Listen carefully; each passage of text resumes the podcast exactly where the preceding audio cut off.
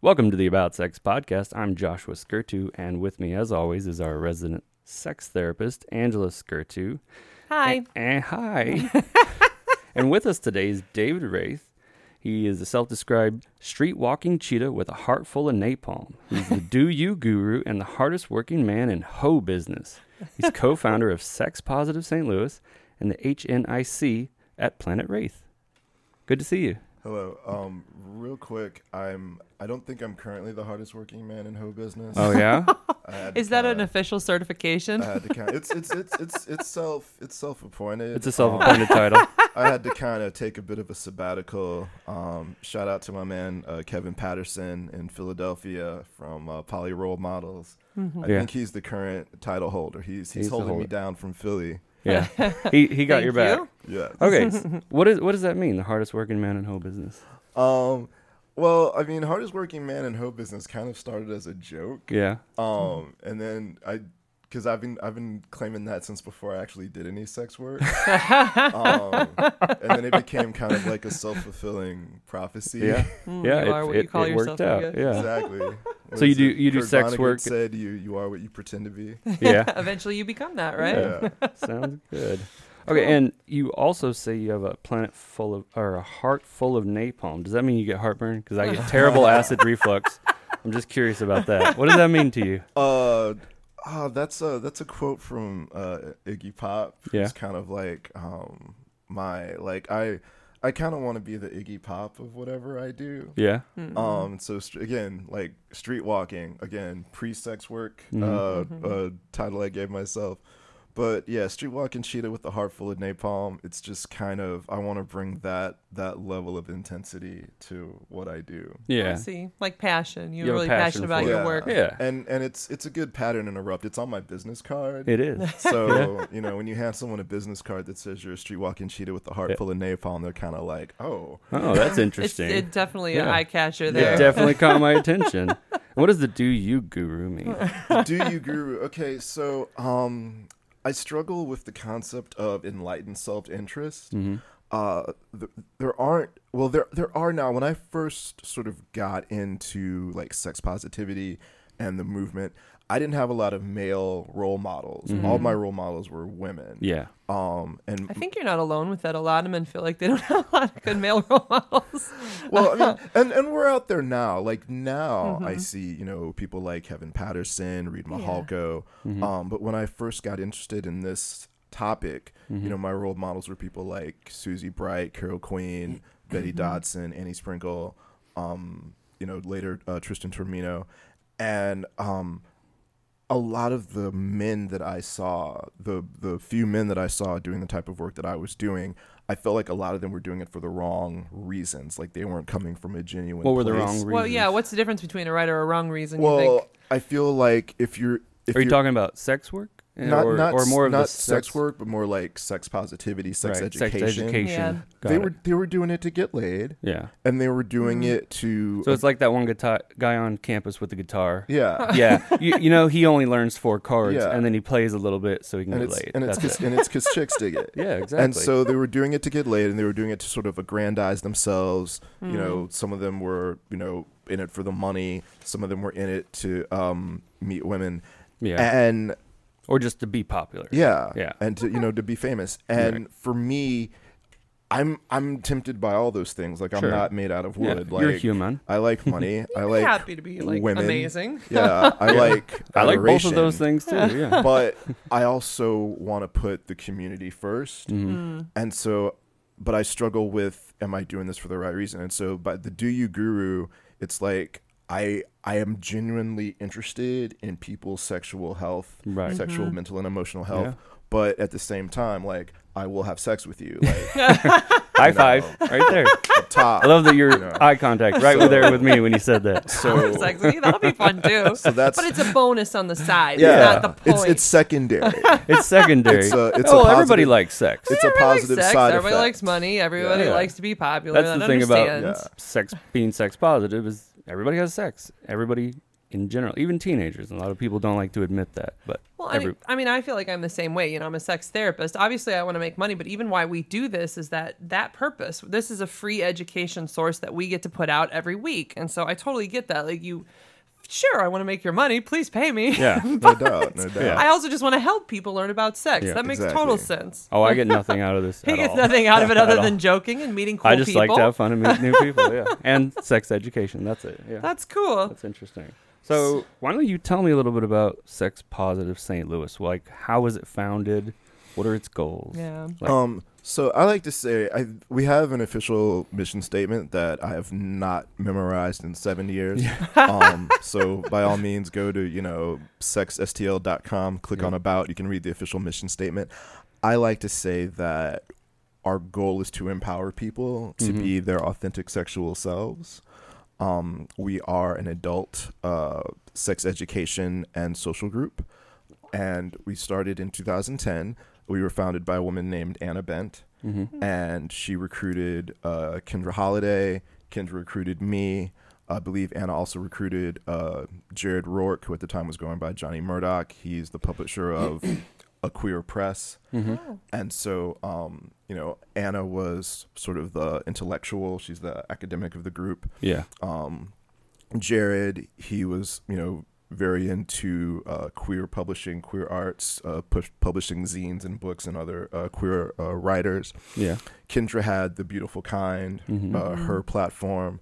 I Yeah. eventually, We've had Kendra on the show. She actually yeah, referred you she's, to yeah, us. she's how I heard about the show. Yeah, She was Mm-hmm. awesome. And then She- I had my, I was, you know, doing, excuse me, I was doing like political stuff and spoken word, and then I eventually started Planet Wraith. So we all kind of had our own, it was four people with, you know, different strengths and different Mhm. backgrounds and different audiences. Right. But what brought you together? What Well, was the main? It was about making sex something. well, all of us were Education. involved in, in sex education in different Mhm. ways. yeah. or in Okay. sex positivity in different ways. Right. And between the four of us, we were black and white, straight, gay, bisexual, monogamous, polyamorous. Mhm. So we covered just between the four people, we covered a lot of demographics and we Yeah. also had, you know, four different audiences and four different Right. skill sets. That's interesting. Oh, wow, that's cool. That's cool. And then it grew from there. Yeah. Yeah, it grew it grew I mean, it's you know, it started with the four of us and we had this sort of sex positive summit where we invited different leaders in the community to all get together so you know maybe like 15 people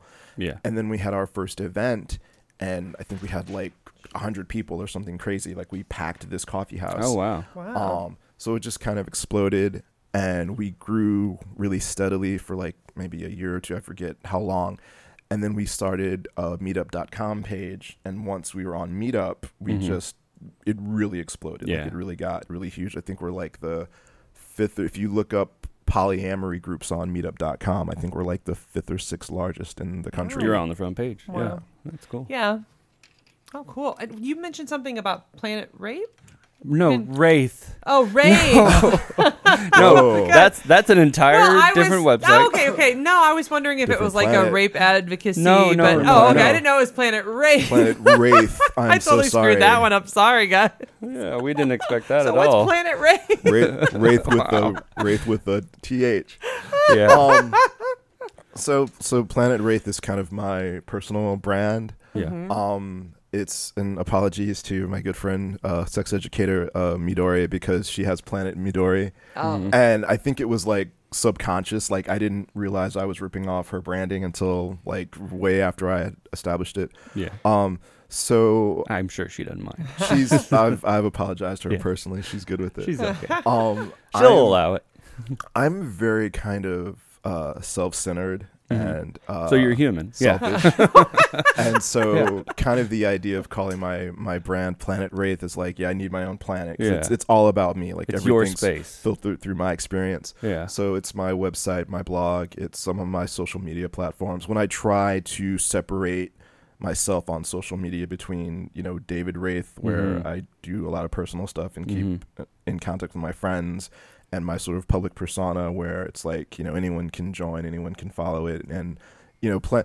What one of the things that happened, Are you able to do that? You keep them separate. I well, I mean, it's 'Cause it's she not a- does not. it's it's, I it's know. not about keeping it separate for privacy reasons. Mhm. It's just about keeping it separate for reasons of organization. What happened to me um, when when Black Lives Matter kind of started in in, in 2014 in, in St. Louis, um, I spent a lot of time talking about like race and politics and social issues like that, and I kept saying, God, I wish I could just go back to just talking about sex all the time. Yeah. and that never happened. Nope. So it's like Never does. okay, Yeah, once you if- open the door. yeah, Yeah. So You if get passionate about different things at different times. yeah, so it's like if people want to follow me and just just to know about like polyamory or body image Mm-hmm. or nudism or BDSM, they can follow Planet Wraith. Mm-hmm. Right. And then if they want to follow like me in totality and hear all of my opinions that are going to that they'll either agree with or be very offended by and pissed off by, they can follow David Wraith. It's Either kinda- way, they'll have passion. So either way, it really is for both, but it's Yeah. where you say certain things and Yeah. where you don't say other things. it's kind of you know pick choose your own adventure. I have some questions about body image um, because I know you said you Yeah, do you do some work coaching with that. for I do. body so, image. like, um, what work do you do with body image? you work with men, women, both.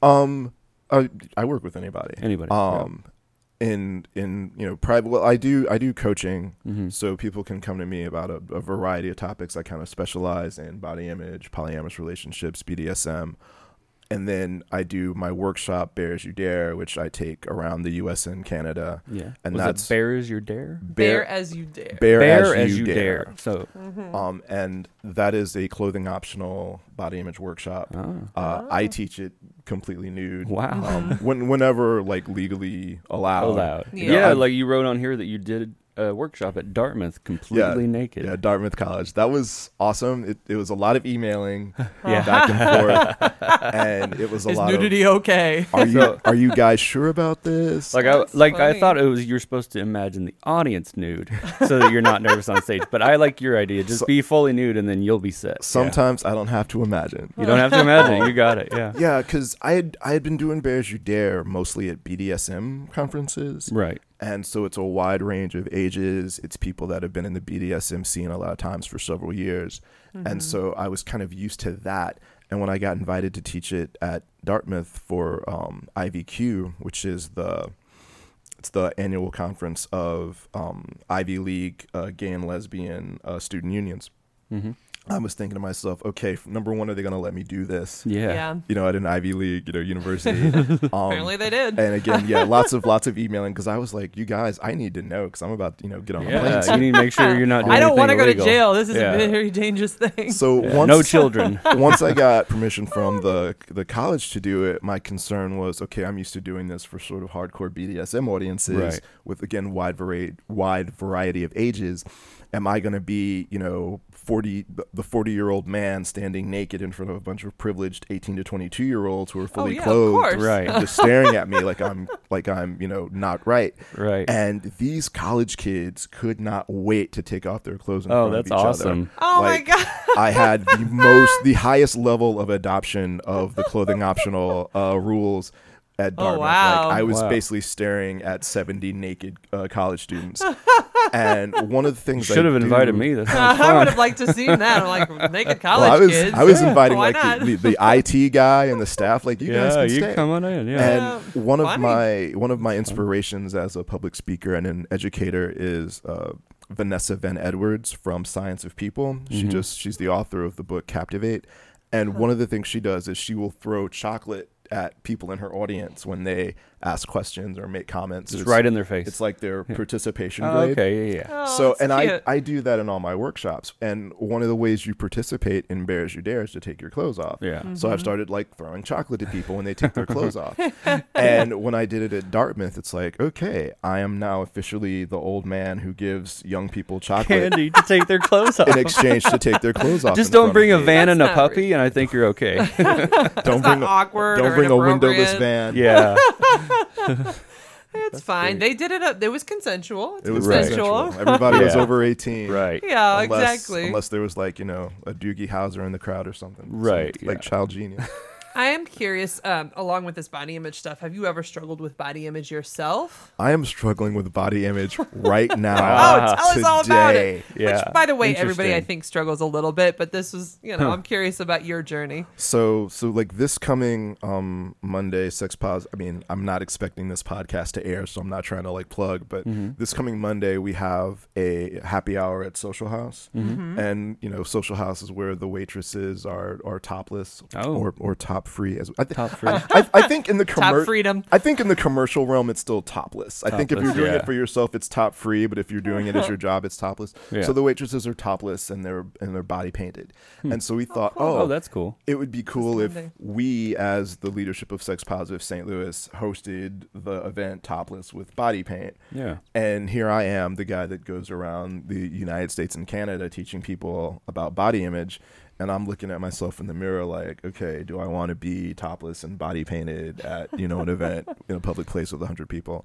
So yeah, I struggle with body image to this to this day, and Yeah. I and I think that in a way, sometimes I feel hypocritical, Mm-hmm. but I think in a way it's good that this is something that I struggle with myself because Mm-hmm. again, I, I call myself the do you guru, but really I'm I'm more of like the do you Sherpa. Like I I try to s- not position myself In the mountains. as the guru, like Mm-hmm. from the mountaintop, you know, dispensing wisdom on my disciples. Right. And it's more like I'm still on this journey myself, Yeah. but Mm-hmm. I'm probably a little further than you, and I can sort of show you how I got to this point. Right. Yeah, I think people can really learn from each other's struggles. That's why we really like having people come on because, you know, I, th- I think everybody deals with body image issues. I think uh, people struggle in their relationships. And so we're all in a, a work in progress, really. Oh, yeah. You know? And then we die. And then we die, and then it's like, what? what Well, do we how do much now? progress did we get? It's also a really good excuse not to go to the gym. Like, Yeah. oh, if I have like six pack abs, how is that going to affect my career as a body image advocate? So, Oh, it's better I'm- to eat the pizza then. yeah. I'm, I'm not going to the gym for work. yeah. I'm, I'm like the opposite of like Chris Hemsworth or something. Yeah, you're going there to be healthy. That's it. Yeah. Okay. Uh, let me ask. Yeah, you've got some questions too. I hear. What do you see sex positivity in general? What does that mean to you?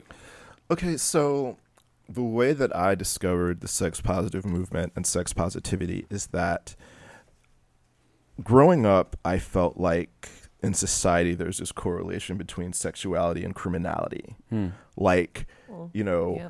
beyond a certain level, beyond a certain sort of mainstream acceptable interest in sex, you might as well be, you know, a criminal. yeah, or know, like a fender or something. Yeah, like even Yeah. be- even before like s- you know actual sex work and doing things that are Mm-hmm. illegal, you know, it's okay to be into monogamy and the missionary position Mm-hmm. and you know you can be Vanilla in- you stuff. can be into porn a little bit but if you're into some really weird if you're into BDSM or Kinky, yeah. Mm-hmm. exhibitionism Yeah. you're you're a pervert you're a degenerate you're you'll you'll harm children you're basically a criminal and it's worse for men than women, by the way. Oh yeah. um I I think that argument can can go I- yeah I I think I, know I what you're actually saying. I have know an what you're saying. example. Yeah, we h- were Oh, what talking proves about this, is if a girl gets handsy with me and I don't And he want her to. doesn't I'm like, consent, by hey, the way?" back off, and they're grabbing on me. Most of the time, that's the end of it. A guy does that to somebody in public, to, To a a woman female. Mm-hmm. in public. That's gonna be a problem. I think both is still, like people will be like kicking them out of the place. Like Which there's I a think little bit of a both double is still, standard, like, and people coercion always and get handsy crossing with me. It boundaries. does happen. I don't know but why. but I think I think there's a reason for that. I think that when a woman and I'm not condoning this because I've no. I've and I I don't give the hot girl discount. Like I don't care how attractive a woman is. I don't care how sexy she is. Women who violate my consent, they they reap the whirlwind. Oh yeah. yeah, I Um, still think that's offending. It doesn't matter if you're male or female. If somebody but doesn't consent. I think that there's a difference between like punching up and punching down. Like we are more acceptable of women taking liberties with men because men have the power. Yeah. Mhm. Whereas, and we have a whole system of power behind us that helps us oppress women. Right. That women Mm. don't have. Like when a woman, you know, violates my consent or is inappropriate with me. It's annoying to me and it's offensive to me, Mm-hmm. but it's not scary or dangerous Yeah. in the same way that it is when a man does it. Because a woman might think, "Am I going to get raped? Am I safe? I'm Mm. Exactly. scared." Well, I actually have a had a friend who was raped by a woman. So it, it does happen the other way. I mean, it, happen. it happens, but like let's let's let's keep it funky. Yeah. Like numbers, yeah, numbers. yes, I. you know, agree. they're always I agree. outliers. I know. but- Yeah, I know that's they're true. outliers. There's always outliers. We're Well- talking about the bell curve. Well, like I was, I was having a conversation with with Hugo Swizer, and and you know, Who's don't- he's he's um, a college professor on the on the West Coast. I think he's sort of most famous in the mainstream for co-authoring a book with um, Carrie Otis, the uh, uh, model and uh, actress. And he's, you know, Hugo, I love you, but you're problematic, and you know that. Um, and and so I'm, you know, I don't, I, I'm sort of hesitant to associate myself with him too much because I, I don't want like the feminist to come for me because I mentioned his name. okay. But I was having a conversation with him. This is a few years ago. I think this is when I was working on Slut Walk, Slut- and uh, you he, do a lot of interesting I sounding do some work. things. I, I, I, I, I, I put my thing we'll down. have to come back around to We're slut gonna have to walk. come back to Uh, keep slut going. walk. I Write put a my note. I put my thing down. Yeah, Um, pull it out. and we were talking about how like I got I got death threats when I was organizing Slut Walk. And Oh. Hugo and I were talking about the fact that he and I get death threats, yeah, but she's had one. we Go on. but we never get rape threats. Yeah. And Huh. I think that for me, I think a woman for a woman getting a rape threat, I think is scarier than getting Yeah. a death threat because murder is, Is- un- unfortunately finite. common, but also somewhat rare compared to sexual assault. I think sexual assault is a much more real threat Mm-hmm. Right, because yeah. it happens so much. And just And- from the woman perspective, I think I'd rather die than to live with that. I mean, I know it sounds crazy, but, yeah, like it you have is- to I mean, live with that it is a emotional tough torment. for How, a trauma. really how long many time. how um, many women do you know who've been sexually assaulted oh my god, so uh, many. against how many people you know who've been murdered? You know what I'm saying? Like yeah, it's one's just it's way more much common. Higher. And we were I don't More. know a lot of people who've been murdered. I know. I know a ton of Oh. He knows a people who've few, been sexually but like assaulted. Let's not get into semantics, Yeah. Josh. I Semantics. think I, I think I know two who have, and I've known one who have been murdered. So But so we were talking about how as men we get threats of like physical violence or whatever, but we don't Mm-hmm. get threats of sexual violence. And Right. if we were women doing the exact same work, like the rape threats would be coming fast and furious. And Scary. a woman said, "Hey guys, if you want me to rape you, just ask." And this was on Twitter, and I kind of Uh, Whoa. ignored it, and he kind of ignored it, and then another kind of a joke, I but a believe- really, yeah. really bad joke. And so there was a, a man who interjected. And he's like, are, you know, are we going to address the fact that this woman just made a rape threat against you? And Oh, it was a woman. Okay, uh, yeah, it was a woman who made the rape threat against us. interesting. And both Hugo and I kind of, you know, I I said, look, you know, as a man in the society, I know that was a joke. I know it was a joke in Mm-hmm. poor taste, but I don't feel unsafe right. Mm-hmm. for her Yeah. making that joke. And then we got on the topic of like rape jokes and are they is it ever appropriate? Mm-hmm. Mm-hmm. And something that Hugo said that I kind of take with me is that rape jokes are appropriate if they're making fun of rape culture, if they're Right. Uh-huh. like dismantling rape culture, Yeah. except but obviously not funny or appropriate when they're enforcing it Or And so- encouraging it. Yeah. Right. So again, I think I that don't think many comedians actually like. I'm not talking about the internet. I'm talking about like comedians will actually do jokes about rape that are encouraging it. I think um, most of the time. surprising number will. I like I like Tosh, and I think he does he does rape jokes, and they are dark. Uh, But he also explains that this is not and acceptable. uh, He's I, problematic. wanna- I actually got to see uh, um, Jim Jeffries actually live here, and he has a set on rape, and it, he always starts it out by saying, "I first of all do not condone rape. Just want to make that clear. It is a terrible thing, you know." And then he goes into the jokes.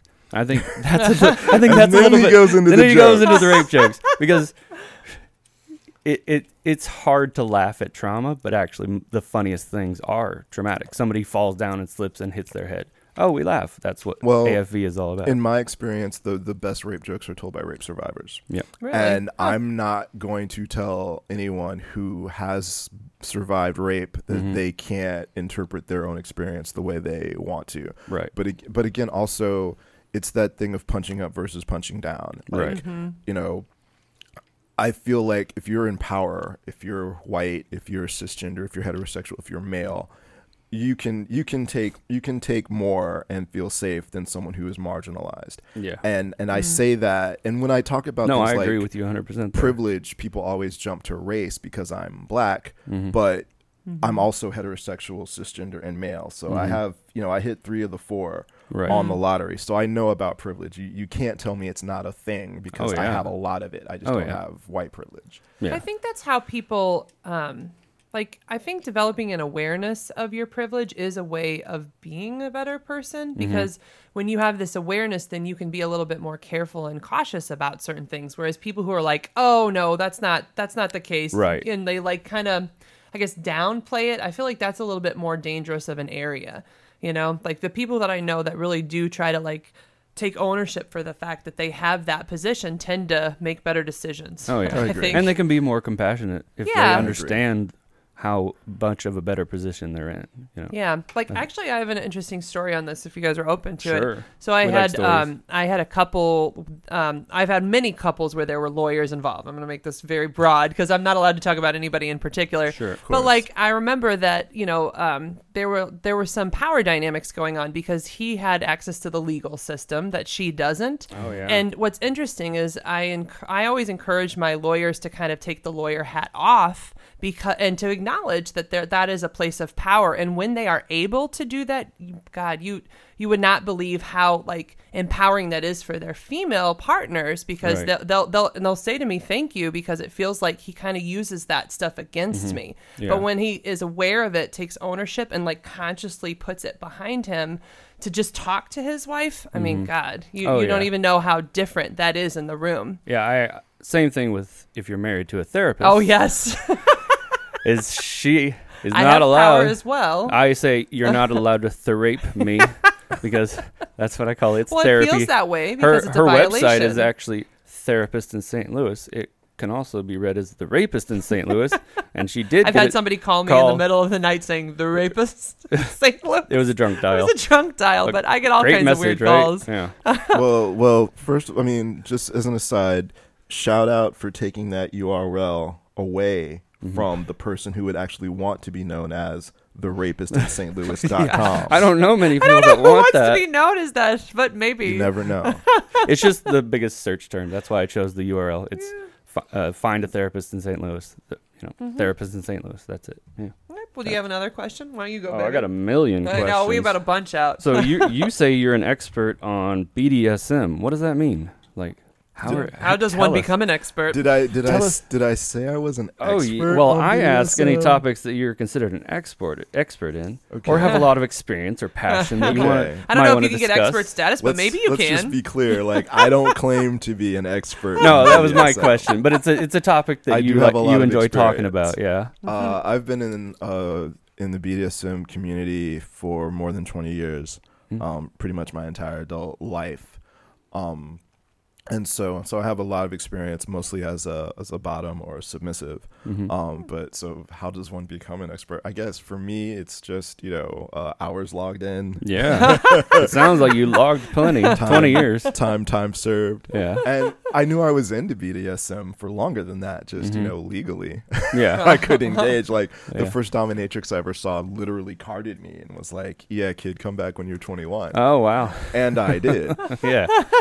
Interesting. Thank you for the So, invite. so you say the BDSM community. What is what is the community made up of? Like, I'm not sure. Well, I mean, I don't B- know when I this. s- when I say BDSM community, um, I mean there is it's it's like any other community. It's a Mm-hmm. group of people who have gathered together around you know common because Mm-hmm. and for the you know the community they get together for things called munches which is sort of like in a vanilla public space where they can just get to know who the BDSM community is Yeah, you know not necessarily at getting a- whipped on day yeah, one. Yeah, without- yeah exactly and Remember, also there has to be con- consent exchanged at some point. and Yeah. also so the BDSM community can know them in Yeah. like a neutral space before Mhm. you you know get invited to the private dungeon parties You're right. or, or the public Oh. dungeon parties, and then you go to Public the dungeon. dungeon Interesting. parties. Yeah, they semi, do it- semi-public, Semi-public, versus yeah. private, Yeah. and so You There's still some can sort of boot. naughty gra that does a public one, but I heard they took out the dungeon this year because there was some pictures taken that were non-consensual Oh, not by the good. media. that's not good. Well, that's the thing. If you're at some, a public event, you may get your photo taken, and everybody has a smartphone. Yeah, but don't you have yeah, to but it's- sign off but for it's your against, image? It's against the rules.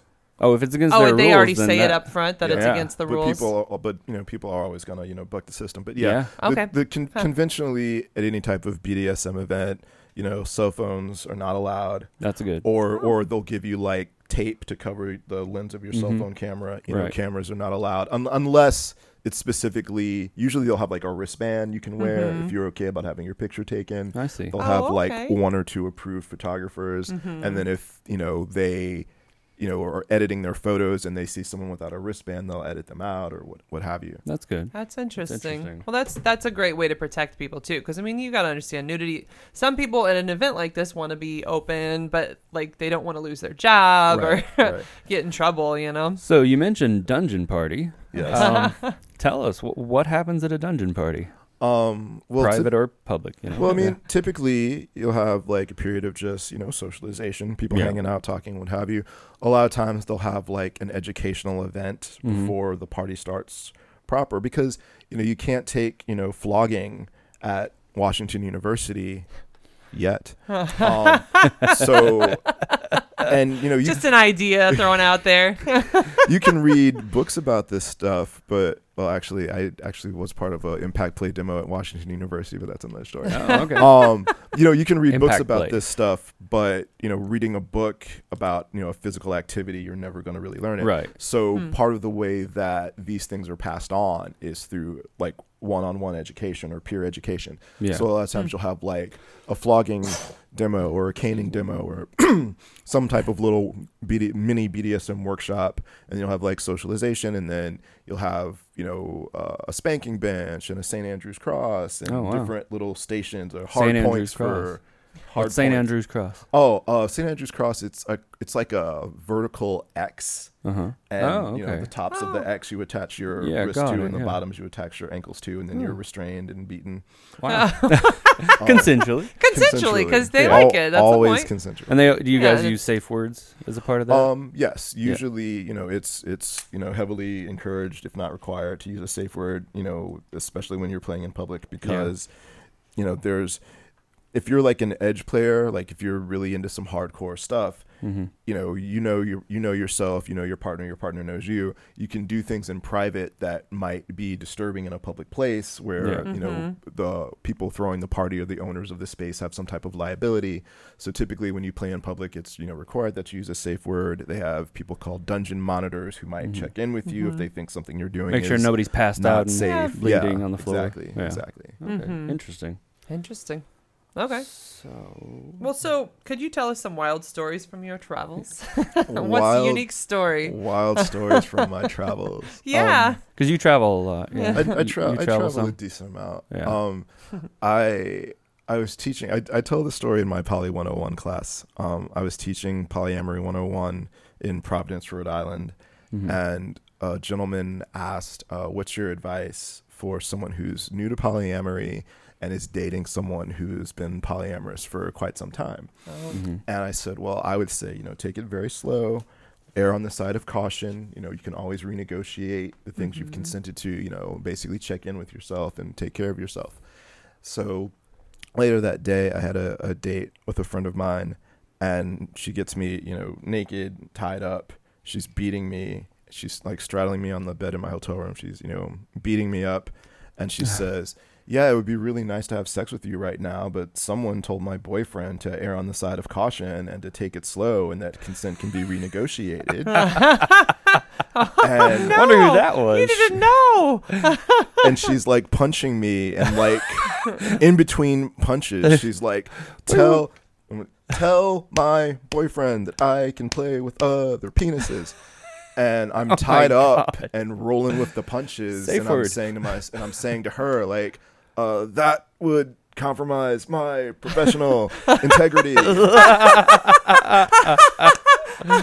That's great. so again enlightened self-interest you can trust that even under duress Mm-hmm. even under torture even when i'm bound and getting beaten i will not compromise my my professional integrity No matter how much she because hits you. i'm doing it for you it's all about the community I'm Yeah. proud. That was a great That's awesome. story. and it's kind of sexy too. You're like, oh, that's fun. It's part of the play. But no, it's true. You shouldn't be. You shouldn't change your like moral compass just because you're having sex with somebody. exactly Exactly. Yeah. That's That's funny. But she can totally torture you with it, and that's fun too. and she did and it was and no regrets No regrets. so you said you've seen Andy Garcia naked. How did that happen? Yeah, we want to know about him. He was he was he was not naked. He was in his Oh. underwear. Okay. Um, in a in a previous life, I was a, a aspiring filmmaker and entertainment journalist, and I talked my way onto the set of an Andy Garcia movie, Mm-hmm. Oh, um, to get an interview with the director, and uh, I was I was the loser in in L.A. without a car. So I had to take a bus to the set, and like taking a bus in LA is really not the way to get around Yeah. and um so it's like five o'clock in the morning we're like i think we're in silver lake and i didn't have a ride back to my hotel Yeah. and so i asked uh one of the uh, i think it was the associate producer like hey can can someone give me a ride and he says oh yeah i'll give you a ride back to your hotel no problem just wait in that trailer for me i was like okay sure he didn't tell me it was andy garcia's trailer Oh wow. so I'm sitting in this trailer waiting for my ride. Andy Garcia like walks right past me, starts taking all of his clothes off. Did you see and he gets. I, I think it took him a while to notice someone was in there because he had had like a long day of Yeah. shooting. And at one point, he's, he's standing there just in his like tidy whities. And he looks at me and he goes, David? And I go, Yeah. Yeah. And he goes, Would you excuse me? And I'm like, Yeah. Yes, Mr. Garcia. And I like fly out of there Oh, yes. because it was kind of like I'm s I'm sitting there like is Andy Garcia taking his clothes off in front of me, and I he don't know what notice? to do. do I just leave? Do I say Ew, something? Would it be rude for you to just up and leave? Because it's like, why did he not like my Oh, No, Oh, body? It's like Or, maybe come he's on. putting on a show. You never know. and and now at at you know 44 years old, I would have just left, but I was like in my Yeah. early 20s. I was Oh, like, yeah. oh, A little Yeah, maybe a deer awkward, in yeah. headlights in that exactly, moment. exactly. I love it. well, I'm done with my questions. Do you have any others, babe? Uh, yeah, I'm sure. Like, uh, you said you um coach people on kink as a part of Yes. your relationship. How do you coach somebody on kink? Like, what does that generally involve? Well, I mean, I don't coach like you know. I have uh, friends in the kink community who like coach on like the the nuts and bolts, like Mhm. how to flog someone, flog how somebody. to tie someone, you know, Yeah. rope bondage.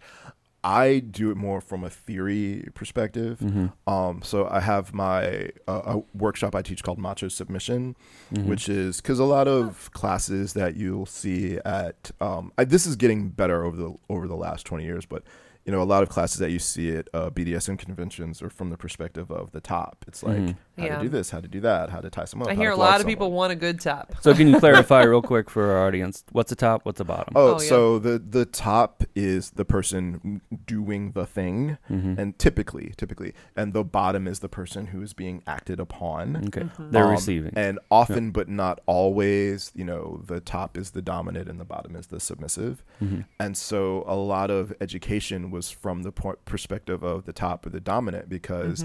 A lot of this stuff is dangerous. You know, some Mm-hmm. of Yeah, it you is gotta be like safe. Mm-hmm. literally playing with fire, literally playing with oh, knives. actual fire. So, yes, Some, actual yes, fire. No, they'll don't do do that. fire play. Actual Fire knives. bad. Yes. No. And so it's important to learn this stuff be, so that you don't kill anyone. Yeah. yeah, So, definitely. So, so- message from David Wraith. Everybody, don't kill Don't kill anybody. anyone.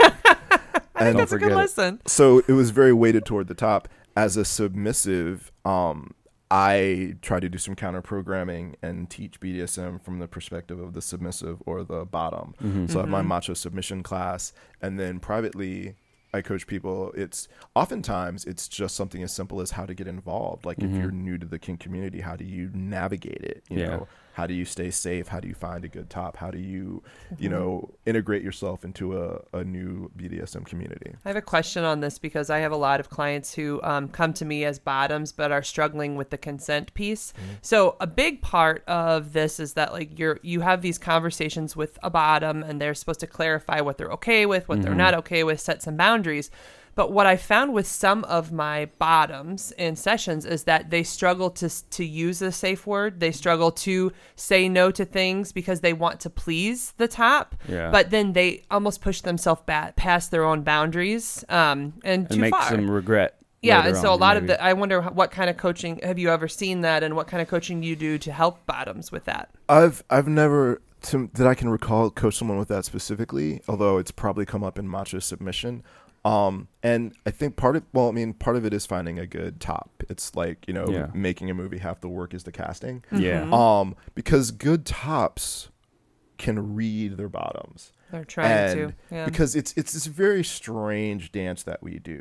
Um, you don't want a safe word. You don't want the scene to end. You don't want the you fun want to to get stop. lost in it. Yeah, it's fine. You don't want to There's displease like a subspace I hear. Right. your your top, but Right. sometimes you need a safe word to take care of yourself. Right. And a lot of times, a, a good top will read that, and without you having a Mm-hmm. Maybe just safe by word, how you're reacting yeah, to it. They yeah. will sort of back off because Yeah. Mm-hmm. you want the scene to last. Like Mm-hmm. if you really want to just break someone, I can you can make someone safe word in 30 seconds. Yeah. You know what I'm saying? But You that's don't wanna But not what that's get you not what's want. fun. It's You exciting to wanna- get lost in it. Mm-hmm. Yeah, you want to push up to that edge and back off and go back towards it and make that last as long as possible. Um, but from the perspective of the bottom, I think it's really important to know your own limits and know your own boundaries and Mm-hmm. know that they can shift and change Yeah. and not Yeah. tie your self esteem or your identity as a bottom necessarily to how much you can take all the time Oh, that's because there's so many moving parts there's so many variables Mm-hmm. you know how much sleep you've had how much food you've had Yep. you know Mm-hmm. how much you- you've had to drink where you are emotionally you know you can get the sleeves beaten off you for hours one day and then two weeks later it's like you're butter and you can't Mm-hmm. It's take like, it "Don't for spank me 15 at all." minutes yeah and that's okay Mm-hmm. and not competing with other bottoms which is something that i've done like How do you compete with a- another well bottom? it's like if i have like a- hit me, don't hit him. if i have I can do better than you. if i have a top that's a heavy player yeah. and i've seen them play What does that with- mean, heavy uh, player? heavy player someone who's really intense like Yeah. really likes Oh. to They beat get people into pretty it. hard Yeah. and I've seen them play with bottoms who are heavy players. Uh-huh. And it's like, well, oh, I can take more than he can take, or Oh, I I, can see. get longer. Little than- It's competitive. almost a Yeah. competition. Oh. I and got it's it. like, okay, I don't know that person's life. I don't know where they are physically. I don't know all the differences between them and me. Yeah. And also, you're not when you're tied up and getting beaten. You're not the best, you know, arbitrator of how much you're taking versus someone else. You- Right. You, lose track of time. You lose Mm-hmm. Yeah. track of. I got beaten for seven hours once, What? What? and I Wow. didn't realize it Long time. I got in my car and looked at the clock and I was like, that's impossible.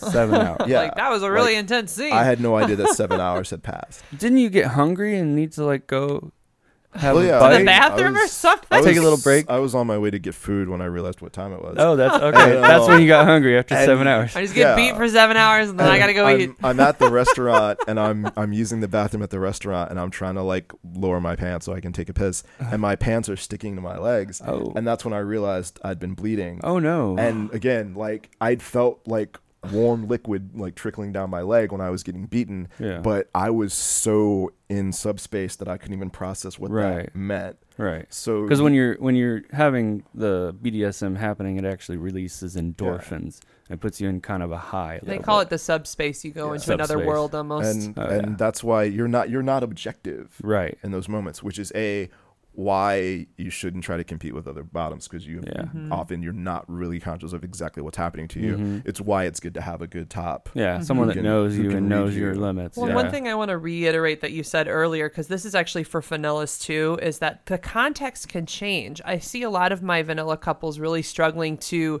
like talk about boundaries in this way, where it's like, you know what, I'm comfortable with us. Um, uh, doing maybe anal this time, but I wasn't. I'm not comfortable the next time. It just didn't. I wasn't up for it. I'm not interested. or like even if it's sex toys, I feel like they need to under. There's this under. There's this belief that they have that like once I've done something, I can never Exactly. take it off the Exactly. table. Yeah. And that's just not true. Sex is about um, where you're at in that moment and what that means to you. So that, like, if you want to do certain things in this situation, you can, but you can also say no to the things in this situation as well. yeah, Yeah, and that's that's what I meant when I was telling the the gentleman in that story. You know, consent can be renegotiated at any time. Absolutely. Because we don't have, whether it's sex or BDSM or polyamory or swinging or whatever, these things don't exist in a vacuum. Like they're Yeah. part of the rest of our Mm-hmm. lives. You know, uh, you're you know you're gonna lose jobs and get new jobs, and people you love are going to get sick, and people you love are going to die. Yeah. And there's all these you know stresses in life that whether we're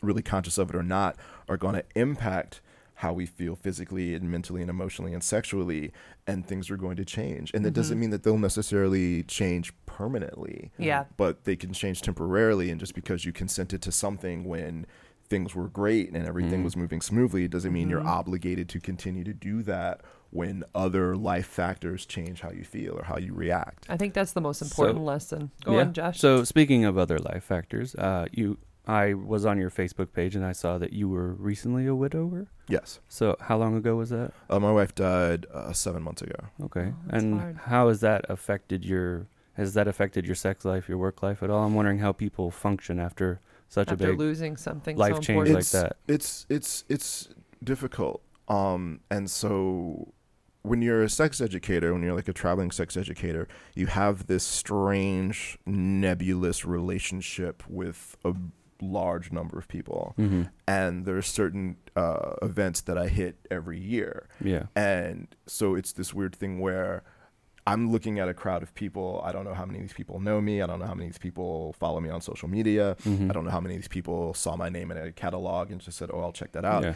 And so, you know, I was in uh, Portland, Oregon, and a total Mm-hmm. stranger came up to me and said, you know, I'm really sorry about your wife. Right. And it kind of threw me for a loop because I wasn't expecting it yeah. and so Mm-hmm. Mm-hmm. and you know this year I, I went back to teaching and on the road and it's like you know every spot i hit this is the first time i'm hitting it since my wife passed away Mm. Yeah. and when i teach like especially my polyamory class i talk a lot about my wife and it was super emotional Mm-hmm. Yeah. to you know t- teaching the same material but from this point of view of having just lost my partner of you know five and a half years who Yeah. a lot of what i learned about polyamory i learned from my wife Mm-hmm. Yeah. and so it was it was rough Mm-hmm. Yeah. you know i had some some tough moments but also you know having total strangers who follow me on social media and feel like they know me and feel like Yeah. Mm-hmm. they knew my wife it was really comforting and really beautiful you know Yeah. um, Yeah. To see that love coming your yeah way. i mean it was it was it was you know it's, it's a blessing and a curse i was teaching in chicago and it was the first time uh, i was walking around the city of chicago yeah. and it was the first time i felt truly anonymous Mm-hmm. because i was away from the dungeon space that had hired me to teach i was away from st louis Mhm. and i was like okay like i'm very confident that no one in this city knows i'm a widow and Yeah. i can just be like You can a- just be a you. You're You're regular just there. You're person. just a guy. Yeah. yeah. Um, so yeah, I mean, it's it's it's been complicated. Yeah. and and I don't Because have it's hard when somebody brings it up, then you have to read. yeah, You have to think about and it talk and- about and it. I don't have a compass for it. Like I've lost a few people. I've lost a few intimate partners. Yeah. Um, but you know, never someone that I had the relationship with that I had with my wife. So it's just Right. really uncharted territory. And Mm-hmm. it's been a while. At, at 44 years old, I f- you know kind of felt like yeah, I covered a lot of ground. You know, problems arise, but I've been through it before. yeah. and this was something like, oh, this is a really big problem That's a hard that one. I've never been through. Yeah. Wow. Yeah. I couldn't imagine losing my wife. So my Yeah. condolences to you. Thank you. Yeah. Um, one other topic that I wanted to bring up was the Black Lives Matter movement. Mhm. I see you post about that on Facebook. I follow you on there. Mhm. Um, uh, one second. Let me pop this Also, up. Josh is making sure we're good there. We're good. We get, we can record whenever. It's, Okay. yeah, We're under an hour. Okay, so good. so in the civil rights movement in the 1960s, they fought for equal rights in voting, school integration, and so many other goals, and they achieved a lot of those goals. Mm-hmm. Right now, the Black Lives Matter movement's more about equal treatment in the policing and Mhm. criminal justice system at Mhm. large. Um, what do you see as the goal of the Black Lives Matter movement? I know the goal is equal rights when it comes to those things, but what would you change systematically to ensure equal treatment when it comes to policing and Mm-hmm. the prison system? That's a pretty tall order to give him. So- um, Save the world. Go. no. I'll tell you the I'll tell you the f- the first thing I would change Yeah. is when someone dies in police custody, Mm-hmm. it triggers an independent investigation. Oh yeah. yeah. Um, there was ooh, um, I've I've I've ingested so many facts about this over the over the years that I might transpose some, but I believe it was in Minnesota. Mm-hmm. um, a young white man was executed at point blank range by a police officer. Uh, the police officer pointed the gun at his head, pulled the trigger, and the gun misfired. And he pulled the gun a second time and killed him. And his uh, the young man's father won like a multi million dollar lawsuit against Yeah. the state, and used all of that money. And I think the next ten years of his life um, getting a law passed that when someone dies in police custody, it triggers an independent investigation Mm-hmm. in that state because he did the research and it had been like, I think, like 120 years since a police officer had been indicted for Oh, wow. It shooting doesn't someone. happen. So for you know over a century it was you know and and again i could be like transposing some numbers No, here it's okay. but for you know decades upon decades it was by default legal for the police to kill you under just yeah, about any and it, and circumstance it still feels like that. Like I, I saw a video; it was tragic to watch, of uh, a police raid, and it was one of those probably like just oh, I think they have drugs. That's why they're coming in, and they kick the door down, and the guy goes like this. It's a young black man. He puts his hands up like this and pulls back, and the police officer shoots him. right This is the only. So if you can't, you, if you're listening to the podcast, I'm putting my hands up in front of my face, saying, It's the "Please, only way to don't say shoot." peace. It's like I am Like, surrendering. nothing's in my I hands. don't mean any harm, and they just shot him. It was really hard to watch, and that police officer didn't go to prison. No. He didn't get punished. I think he may have resigned, but if I had gone in there and shot that man, I would have been indicted. I would have been convicted of murder because that was murder. And I don't understand how there's a double standard.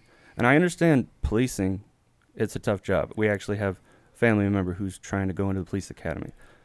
And there are very good police officers out there. But when something like that happens, it just feels like they said, oh, it was a threatening gesture to put It's your like- hands up It's an Like, atrocity. it, That's what it- it it's is. terrible and I, I don't like I- like i was saying like how do you change that it's like independent i think that's a good a good step is independent but i think legalizing all vices is a big one too because i think a lot of times things were like cannabis marijuana it was illegalized because Mhm. they didn't like the jazz clubs and the Right. mexicans right who were using it and they were like we want a reason to arrest them and Yeah. mess with them i mean drug drug prohibition is basically a means of controlling people of color yeah yeah Yeah. and and there's a lawyer i forget his name i wish i could c- cite the quote but he says that you know every year he tells his first year law students i think you know the first week of class hmm do not support a do not support a law that you would not be able to that you would not uh, justify killing to enforce. right And Oh, he wow. says that all of his students kind of give him pushback on that.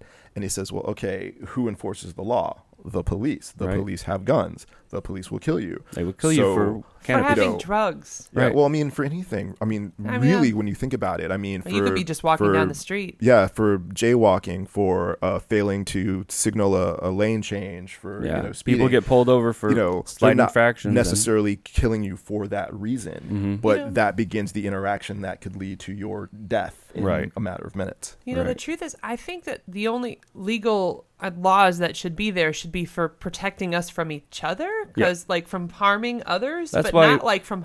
harming our own selves. I mean, Yeah. like if what you they want to call do cons- drugs, consensual crimes. Yeah. right. yeah, like Right. yeah. I mean, you can harm yourself. Not that I want people to die, because obviously I'm also a, I'm also a mental health worker, so I'm encouraging people not to kill themselves. Yeah, I'm don't in a kill- job where so- I'm trying to help people. So everybody knows. Angela says, "Don't kill yourself." that's the me- take home message. But the point is that like the laws are supposed to protect us from hurting each other, not protect us from doing a vice. I Mm-hmm. Right. feel like that's when it gets into like behavior and control. and people say this all the time when we talk about legalization of drugs, of any drugs. They say, "Oh, that'll mean more people will do them. It'll make it more dangerous." But uh, I think it was Portugal legalized all drugs, and they Uh-huh. made it so that 100% any drug, cannabis, heroin, cocaine, anything. And what they found is that the numbers dropped because they took all the money. Mm-hmm. The scientists who studied it and told them to do it, they said, take all the money that you were spending on drug enforcement and spend it on rehabilitation yeah, treatment. and treatment. And the way they do that is getting those people back into society because a lot of times they're depressed, isolated. They feel like they're isolated from society in some way yeah. and that is the actual way of doing it and Mm-hmm. it, it does the opposite effect everybody thinks oh drugs are illegal i'm sorry if you want to go do heroin you can do it now Yeah. like people s- think all of a sudden it's legal you're gonna do it no if somebody's doing heroin they're doing it now Yeah, and this just makes it safer. you same know? same thing with something like prostitution like if somebody's gonna do it they're gonna do it legalizing Yeah. it's not gonna change Yeah. that I don't. Yeah. I don't think what's stopping someone from doing heroin is the law. No. You know, if you have the desire to do it, you're going to do it. And Yeah. if you're the type of person who doing heroin is anathema to you, it's not like, oh, it's legal now. I'm Oh. gonna go oh, shoot what up. a great day! Yeah, and they I actually find uh, in some countries they have like clean injection sites for heroin users. I think it's in somewhere in Norwegian, nor- Mm-hmm. northeastern, northwestern Europe, where they said, okay, heroin users, you can come here, you get medical grade heroin. You can come here, get a regular dose. It's controlled dose. They know those Yeah, syringes they can are protect clean. them from Clean overdose needles, or yeah. hurting themselves Yeah. or sharing needles and, And- getting HIV. And on top of it, there's psychiatrists there. So they can actually help them with other things. And those people end up committing less crimes. They end up having better jobs and better lives. And yeah. Yeah. we got a little off topic. We're well, talking about I drugs. think it's good time but- to wrap up too. I think we've covered a lot. but yeah. Yeah. Yeah. So, David, we just wanted to thank you for being here. Is there Yeah. anything you wanted to plug before we end the show? Because you can plug whatever you want. um, well, if you want to uh, keep up with me, you can go to davidwraith.com, uh, D A V I D W R A I T H. Uh, if you want to catch up with Sex Positive St. Louis, it's uh, sexstl.com, Mm-hmm. and both websites will have links to uh, my you know my website has links to all my social media, Yep. and Sex Positive St. Louis uh, sexstl.com has links to all of um, our social media. And basically, if you Google uh, Sex Positive St. Louis, you'll find us. And I'm David Wraith or Planet Wraith on pretty much all social media Yeah. platforms. Yeah. We're going to Okay. put those links in the description for the podcast. So if anybody wants to check them out, they'll be Mhm. there. And then, of course, if you need therapy, www.therapistinstlouis.com to connect with me. Yeah. And I'm Josh. Hi. Thank you for joining us, Thanks everyone. for joining us. And have a good night, everybody. Bye. Thanks for being here. Oh, It was really awesome to It meet was you. cool, yeah. Oh, he's trying to shake. Shake your What- hand. hey, what time is it? 'Cause I